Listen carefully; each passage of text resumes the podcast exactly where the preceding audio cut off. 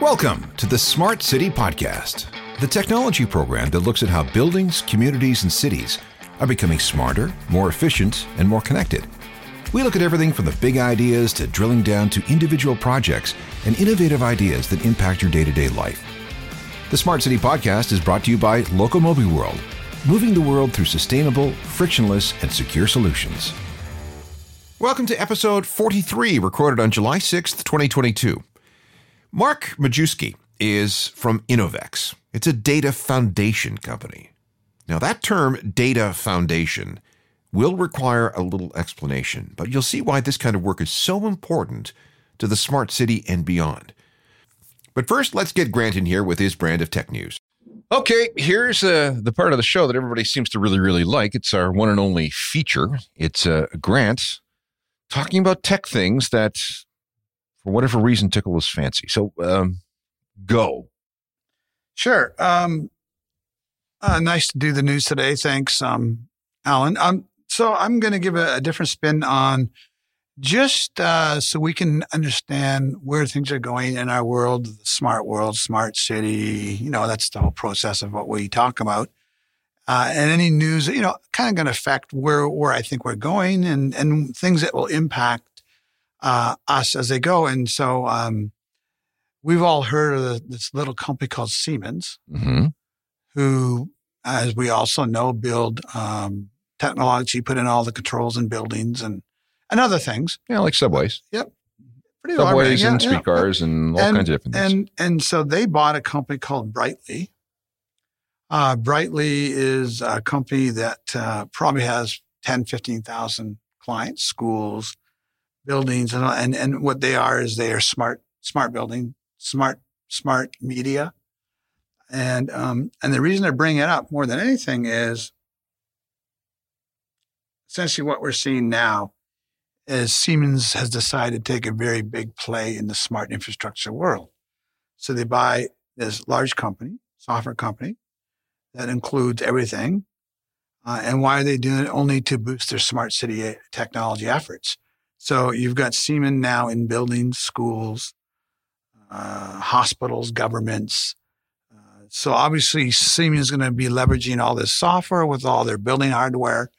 And when they make a 12 or 15 billion dollar investment, that's pretty serious. How much did they pay for this company? Um, I believe uh, a couple billion dollars. Okay. So Siemens is going from this. Well, they were basically a manufacturer of things, and now they're. Well, they had software, that you know, Siemens building system. But you're right, they are. They are. I mean, they're a hardware in a lot of areas, right? Like you said. Um, but I think what it does for them with Brightly, it leapfrogs them above a lot of companies now. How big do you think the smart cities um, market is? It's got to be in the trillions. Oh yeah. Oh, there's no doubt. Um, I mean, you know what? They don't do it that way. And that's, that's probably because they can't. They'll take sectors. Well, you know, the, the smart city section for computer vision is a billion. The smart section for security is this. Smart section for uh, green, um, you know, green technologies is this. And I think they have to do that way. But I, I don't know if you can say is there higher words than trillions because it's the whole future. So from my standpoint, it's a pretty easy one to talk about, but it's it's significant. It's significant, and and you know we come across Siemens all the way, and honestly, we didn't feel they're ready. Oh, now they're ready. what else you got? Uh, okay. Uh, well, made on the next thing. And we had a great seminar, uh, seminar. We had a great talk with Metaverse last session. Mm-hmm. And, um, both intriguing and scary and all that neat stuff. But, and you know this, but I think it's important to talk about it. So your top cities in the world um, are now launching twin cities. What metaverse twin cities? You didn't know.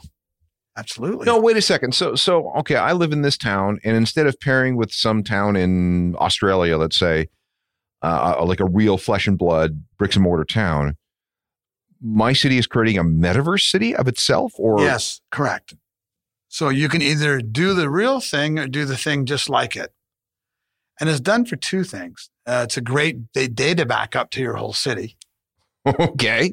All right. Okay. Uh, but no, yeah. So you will be able to go in and do the same things. As you Oh, would in the real world. Yeah. Oh, I, uh, hey, Alan, let's go canoeing at Center Line. Okay, sure. But we're not going to drive down there. Well, So they're creating a metaverse of their whole city. And all the major cities are doing it. And to me, that's huge. Now, I did know about this before. So, you know, I did know about this. I didn't say much about it, but I knew about it. And um, it's now happening. And so what's going to happen is um, all AI is causing this to do this. Mhm. it's like I want to go to Canada's Wonderland. Yeah, you know what? I just can't be bothered. You know, the drive, the parking, everything else. Oh, that's okay. Just put on your Oculus headgear, and all of a sudden you're there. Well, okay. So let's talk about the 10 universities. So there's 10 universities already doing their uh, digital twins. These are universities we know uh, from South Dakota, Morehouse, New Mexico State, Kansas School Nursing, Florida, Florida A&M, West Virginia. So they're all creating what they're calling their metaverse city. Meta, it's called Metaversity. Metaversity. Okay. It's- instead of a university, metaversity. Now, here's my point. What are you taking? I'm taking law. Guess when? Guess where I'm going to take law? I'm going to go to Harvard. Harvard Metaversity, not Harvard University. You know what? I want to be Alan? the I want to be the first person to have the the sweatshirt that says No. Harvard Metaversity. Hey, I want to play on the Harvard Metaversity basketball team. I know I'm laughing. Or the come- rowing team.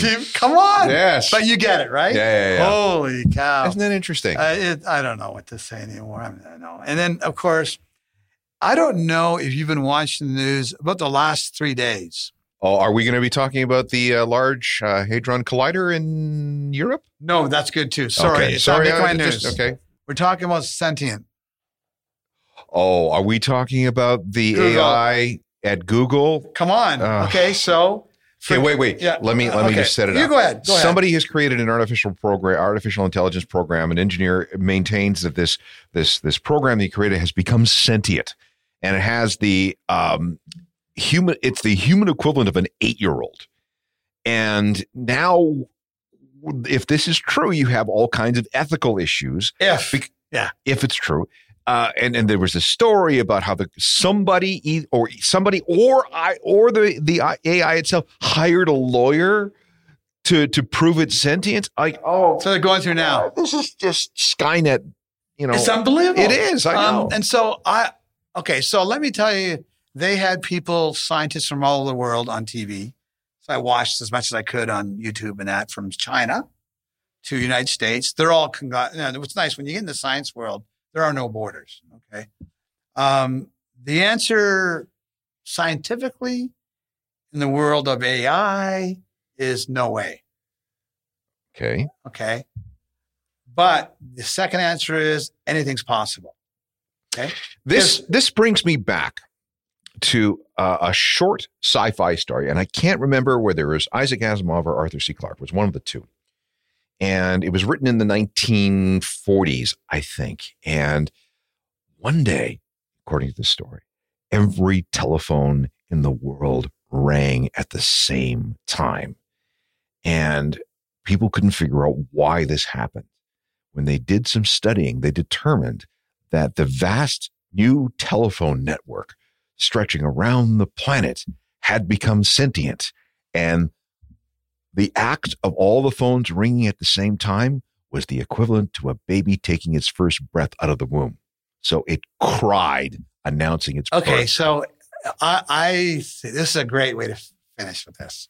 Look, you know, and I know if they have now robots or people or whatever that can think and feel and do all that, it- it's really gone crazy. Okay, and I get it, and I say in my world everything's possible, but what you just said about the phone ringing and and what year it was, it reminds you of watching a show last night on the pyramids Okay. where I'm convinced there's no way humans built those pyramids. Sorry, I know you're No, no, no, no, no, no, no. I'm, I'm, I'm kind of with you on this. No, but come to- on. No, no. To think that we think we're the only ones, oh, we're making all these cool things. Yeah. Like they, they're making these cool things because they're possible and they've probably been done a hundred times. But to us, they're not. We're very smart. We're not as smart as the last culture that was maybe here or came to our planet, but we're very smart. And all these things we're doing, of course we can do them. That's what scares me. Okay.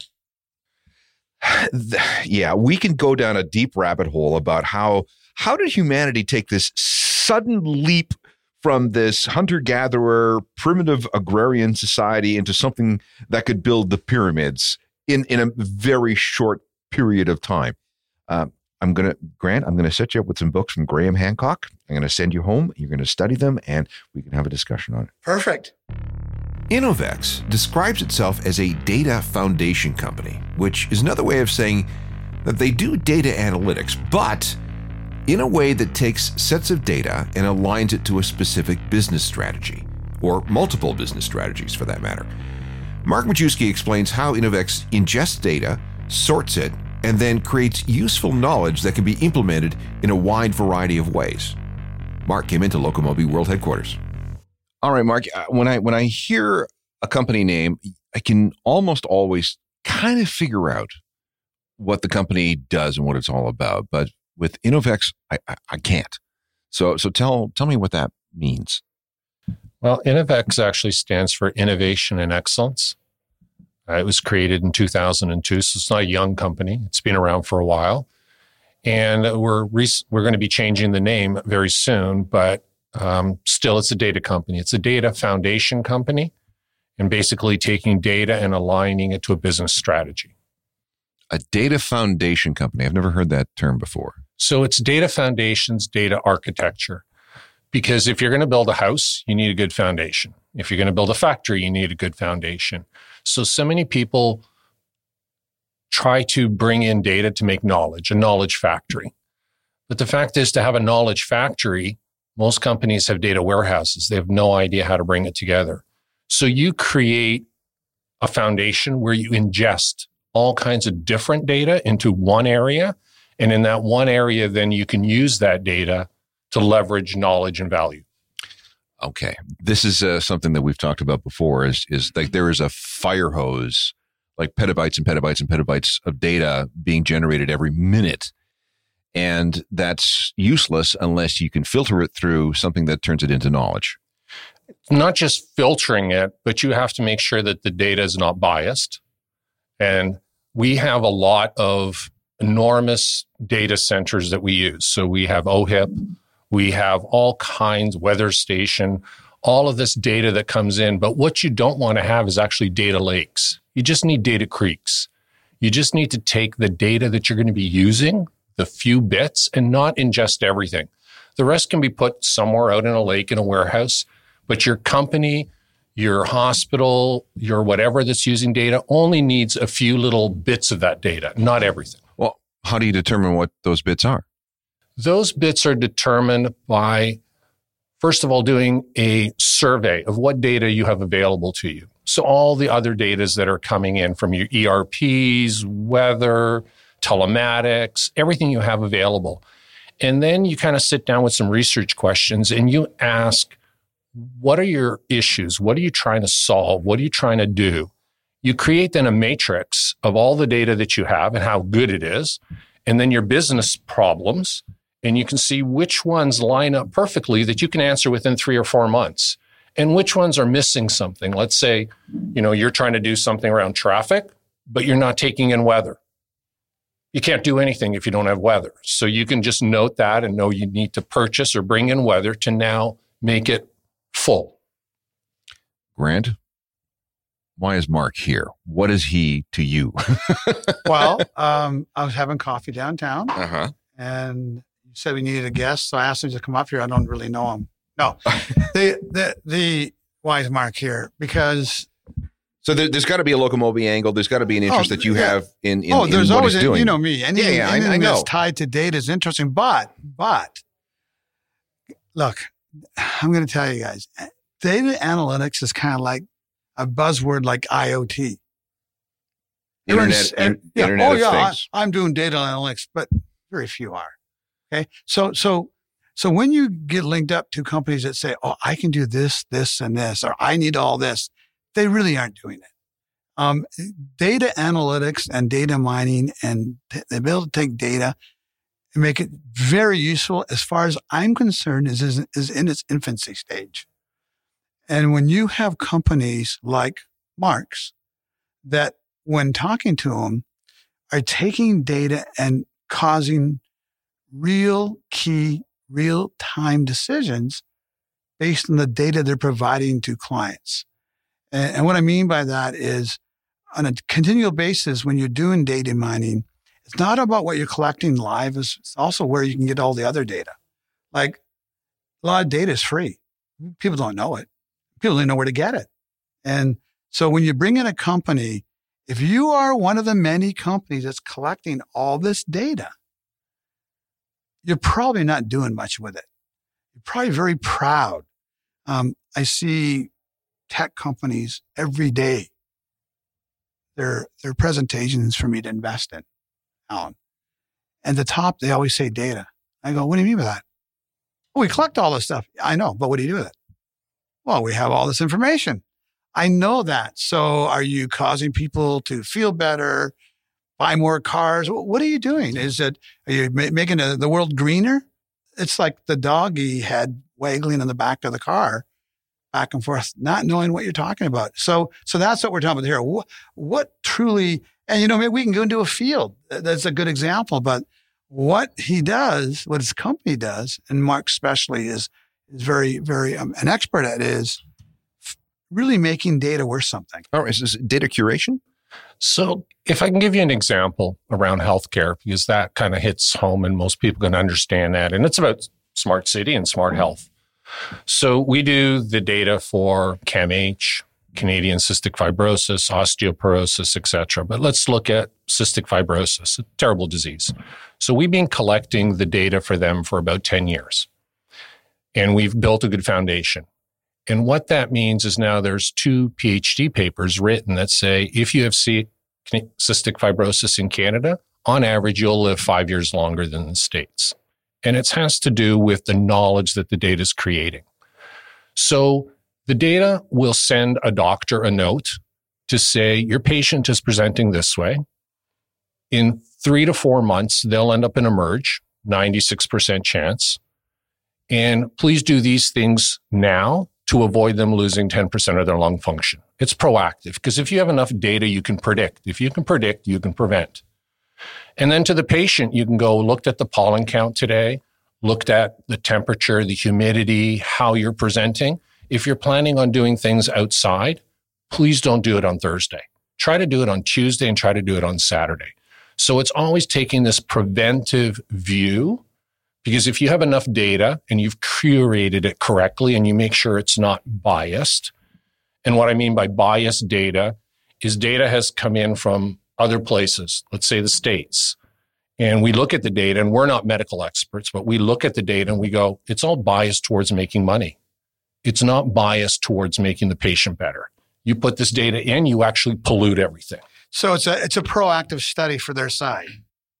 Like no, I mean when you say that, like look, it's kind of like if the tobacco companies do their own studies, it's going to be geared to help the tobacco company, obviously, that's not what you want. Now, you can use that as well to say, here's bias data, because that helps bias data.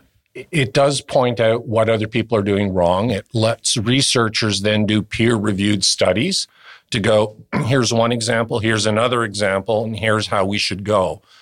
So, one of the things that we do, and when we assemble all this data for healthcare, and we're in all kinds of different fields, but let's say in healthcare again, is we will with privacy and ethics upfront, bring this data in so a researcher or 200 different researchers can work on the same data. So someone can come to CFC now and say, uh, I want to do a study of 35 year old women who have this presenting this way, this body mass, this whatever. And we can pull that data out anonymously and they can study it and they can do research on it. If all the data is not in one place, how does a researcher do that? Knocking on a door of a doctor saying, do you have one or two patients? And by the way, do they fit this profile? It becomes impossible. So if you curate it, and we do that with osteoporosis too, and we're in a study with uh, AI now, and we're reaching good levels, which means 80% and above of starting to predict refractures for osteoporosis just based on other events around them. All right. So, how do you collect this data if you're not knocking on doors? Or are you? So, again, for healthcare data, we bring it in and we actually create through good two factor authentication and security. The patient can look at all their medical records. So, a CFC patient can go online and they can see all of their data and it is not numbers. It's graphed beautifully. So they can see their lung functions, their lung capacity when they use certain medicines. That involves somebody. They start looking at it and they go, oh, when my body mass was this, I was better. And they can start being educated from it. We show this to other medical groups and hospitals, and they tell us it's impossible. They say, how can you do that? That's impossible. You know, you know I go to a hospital and they ask me when they gave me a tetanus shot. Like true. they can't even do the simple things. True. Okay. So it's breaking down the barriers. It's fundamentally building the base correctly. So you can do research. Patients can be involved. It becomes patient centric medicine, not administrative centric medicine. So everything becomes the way it should be. And data helps that accelerate it. Again, but how do you collect it? So for different um, conditions different ways because we do pain, we do other things. So, yes, you have some information that comes from the healthcare professional. You have the medical records, you have weather, you have the medicines that they're taking in, and it's all brought into one place. And, and studies around it. And there's studies. Everything, yeah. So this doesn't just have to be in the medical field. I can give you examples from, you know, other fields that we do telematics. So we do smart city for the city of Vancouver.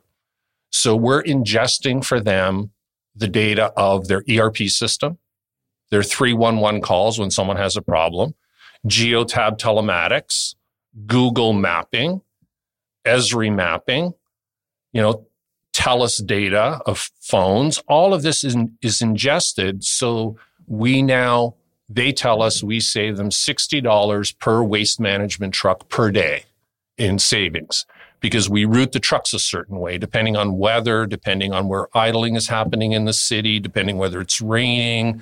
All of this is a journey, and it's been a 10 year journey. It hasn't been instant. But they actually are probably the smartest city that I know of in North America. You know, you go to Europe, it's Copenhagen, other places. But it's because you don't try to take an enormous step, you take small steps. And then when you start looking at it, you start realizing things like waste management, garbage collection that truck goes down every single street, every single week. It's a data source.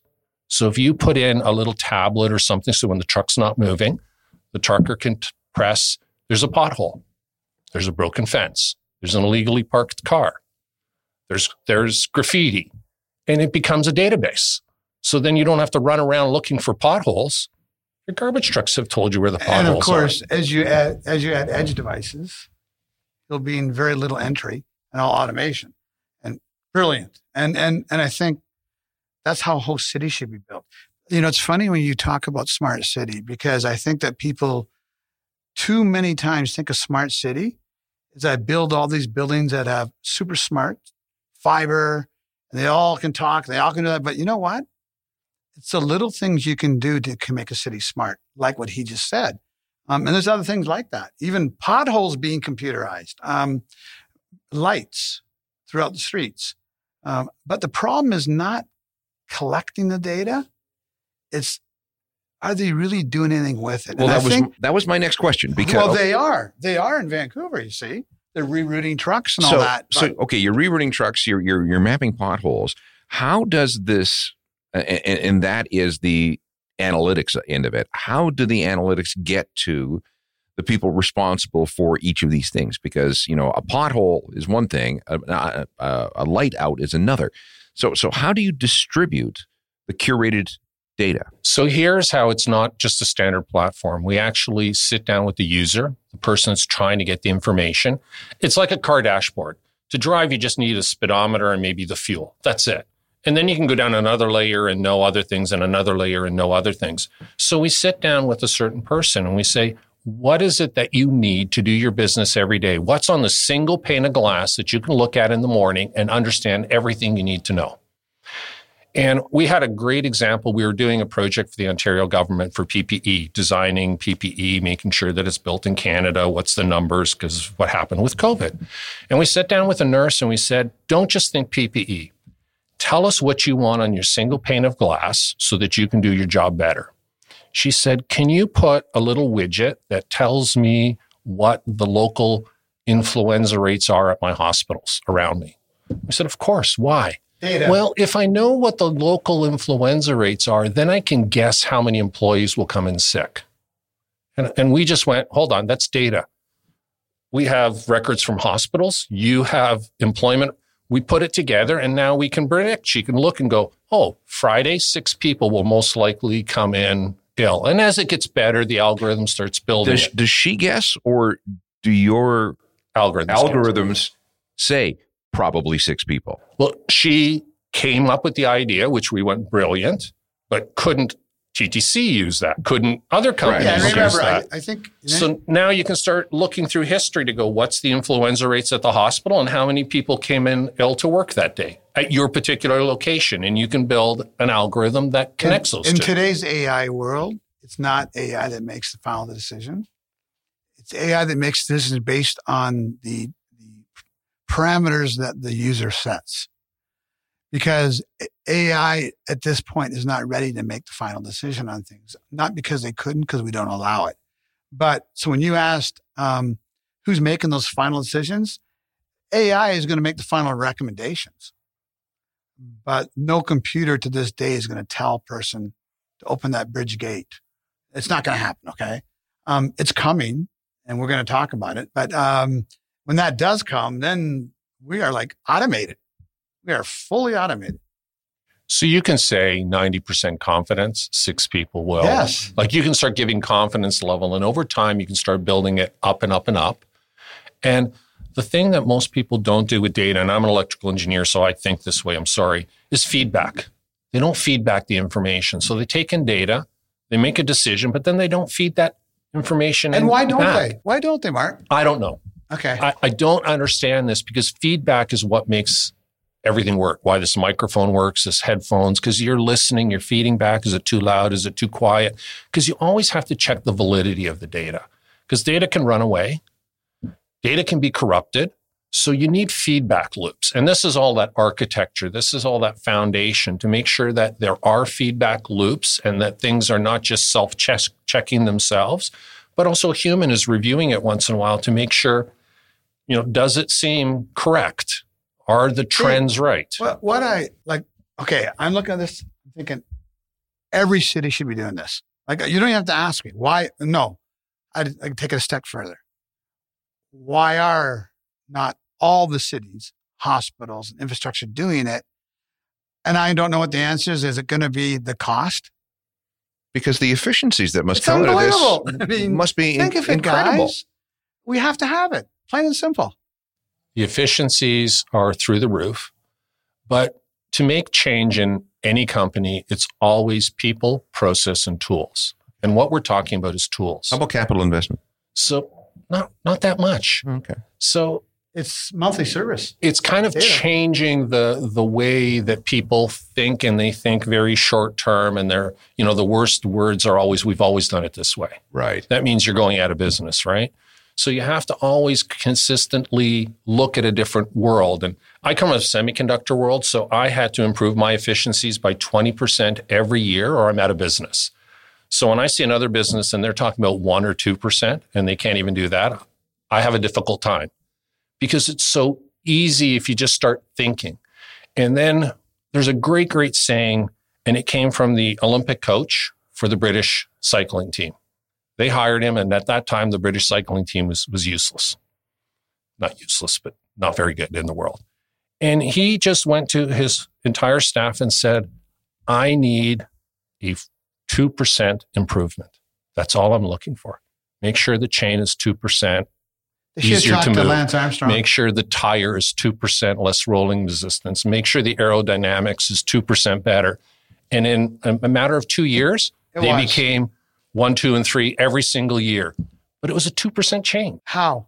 because everybody, everybody was, had a common goal and they had a small goal, just 2%, just 2% of what you're doing, but add up all those 2% and Put you 'em have in the- put 'em massive changes. See, I, I agree. I, I- I think that's that's fantastic. But what do you do with companies that are, you know, EBITDA driven and they have to hit monthly and quarterly nuts, and it's like you know we need to get we we can't think long term. I mean, a two percent gain is going to get you something over the long run, but it's not going to make you you know your stock pop at the the end of the quarter. So what do you tell those companies? So I, I've worked for public companies too, and we have a lot of public companies as customers. And you kind of have to look and say, does your company have to be more efficient? And does it have to be more effective? If so, how are you going to do that?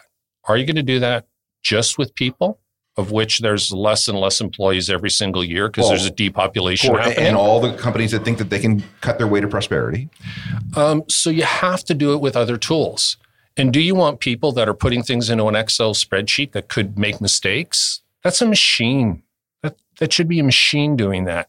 People should do smart things and machines should do the repetitive tasks.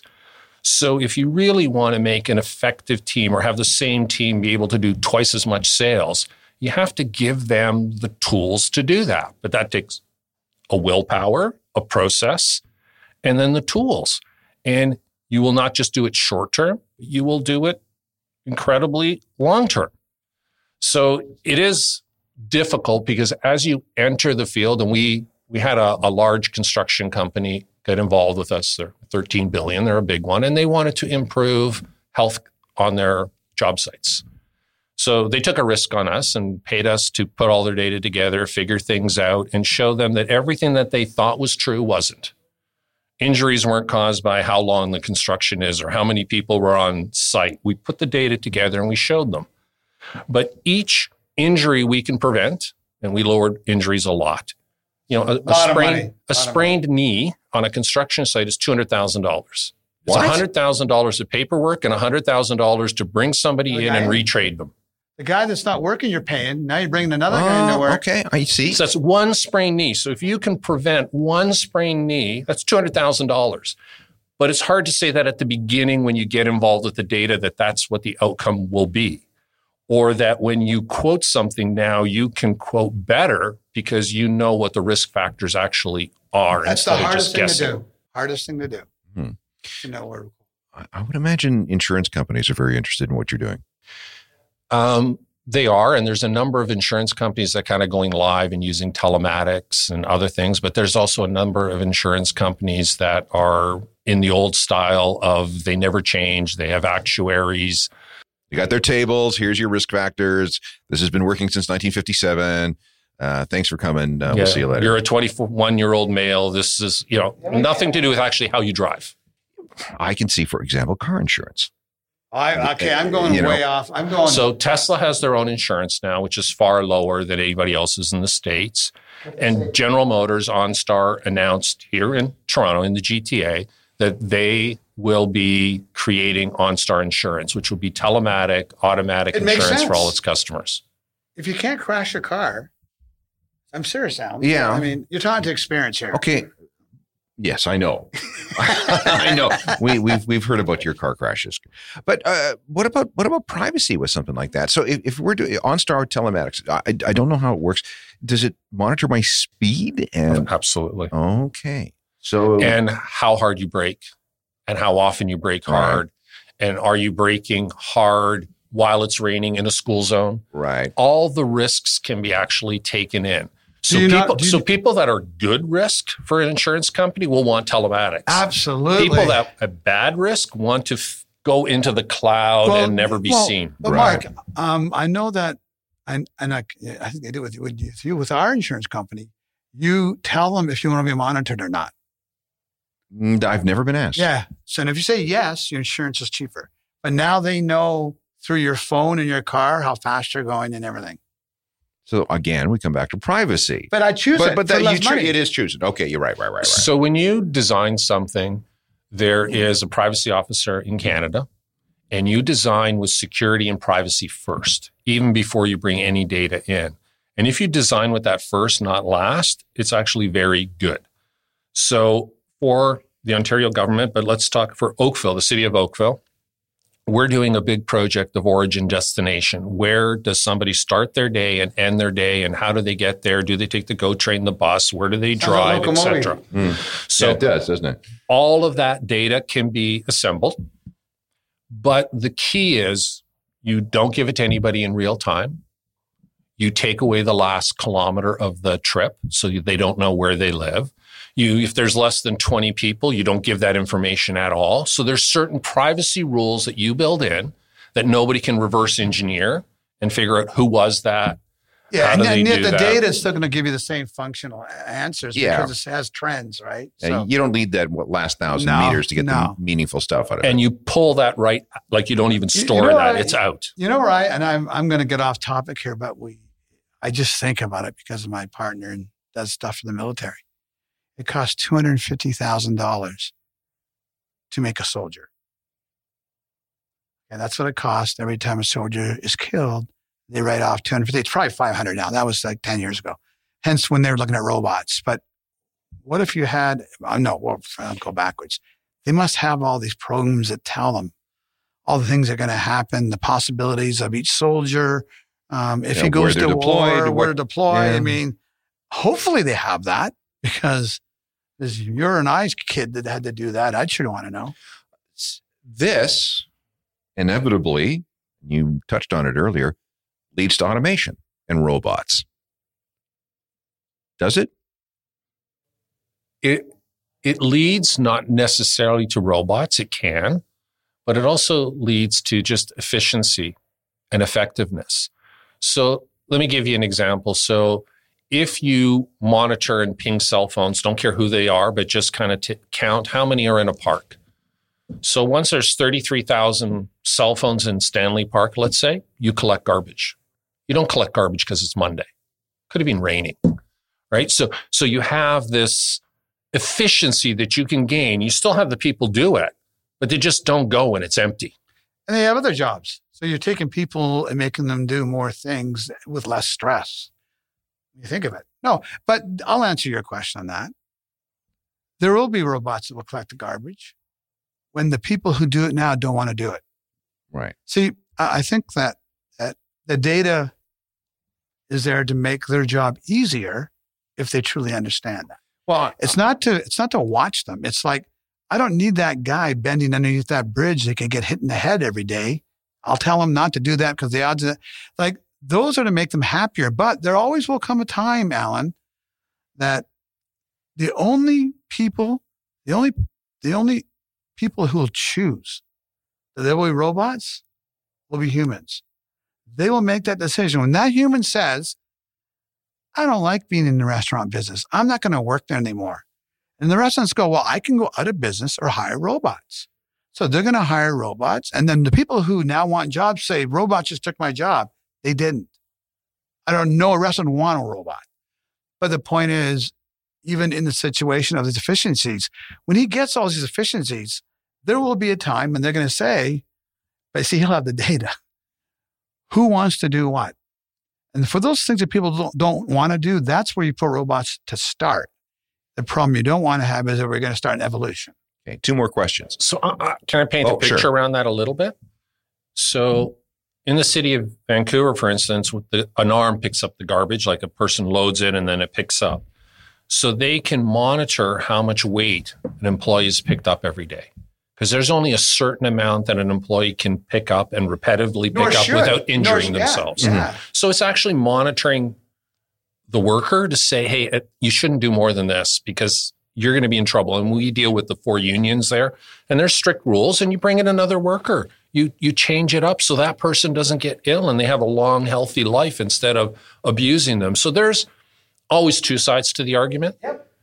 the the the data the machine can actually help the person.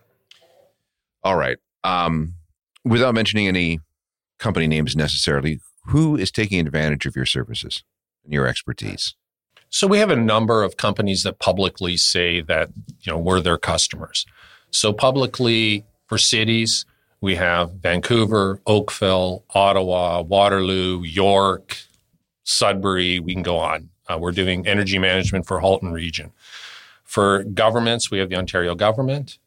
For large companies, we have Turner Construction, um, the nuclear sites in, in Ontario. For hospitals, we have St. Joe's, St. Mike's, CAMH, all kinds of other customers. It's on our website too. So they're publicly, um, you know, they give so, us so accolades. He, so he has a bit of experience. Okay. And finally, we ask this question a lot is is COVID. What effect did that have on your business? No, and will it affect your future? Yes, yes. So COVID amplified our business tremendously. So we're we're kind of data people, so we can work from everywhere instantly. So we were down for two minutes. But when we started to look at it, we actually approached the Ontario government and we said, there's a terrible thing happening at your long term care homes. We can actually do smart logistics, tell you the supply, the demand, and figure out where and how things should be shipped and how to use local supply, not from the Philippines and Malaysia. So we were, we signed a deal with the government, but we also signed something to say we will not make money. This is just because we need to do something. So COVID actually helped us. And from that, we got other business around it. But COVID is absolutely a, a great example of resources wasted. So you think of how many people had COVID and went into a hospital. Nobody followed the patient and the data. Nobody said, I gave this patient this medicine or this treatment and they got better in two days, or they didn't get better. None of that was stored so that after the first 100,000, if a teenage boy or girl comes in that weighs this much, that presents this way, there's data that says this medicine didn't work and this medicine works. No, no, but you are saying they didn't do this?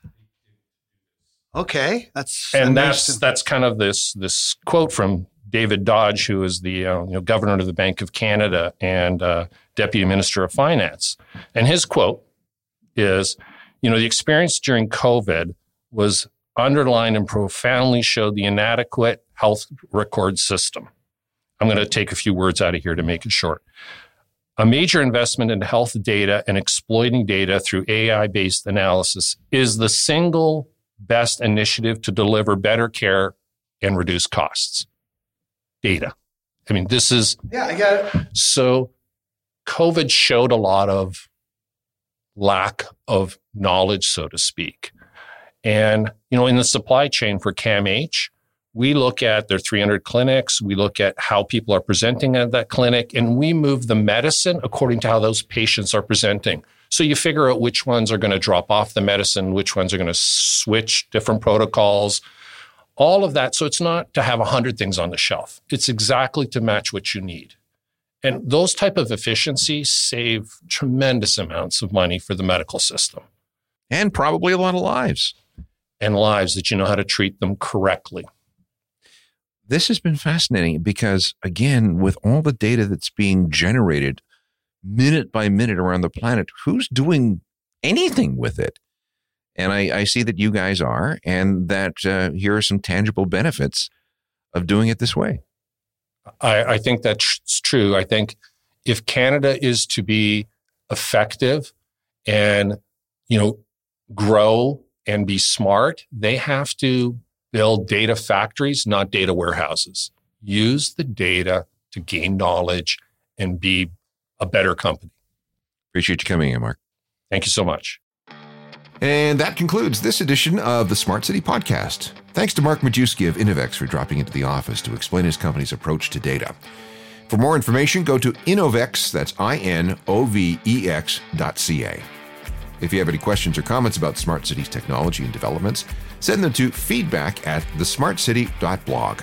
And check out the website, thesmartcity.blog. The Smart City Podcast, brought to you by Locomobi World, moving the world through sustainable, frictionless solutions. Executive producer is Grant Furlane. Technical production is by Rob Johnston. Executive assistant is Andrea Crawford. I'm Alan Cross, and we'll see you next time.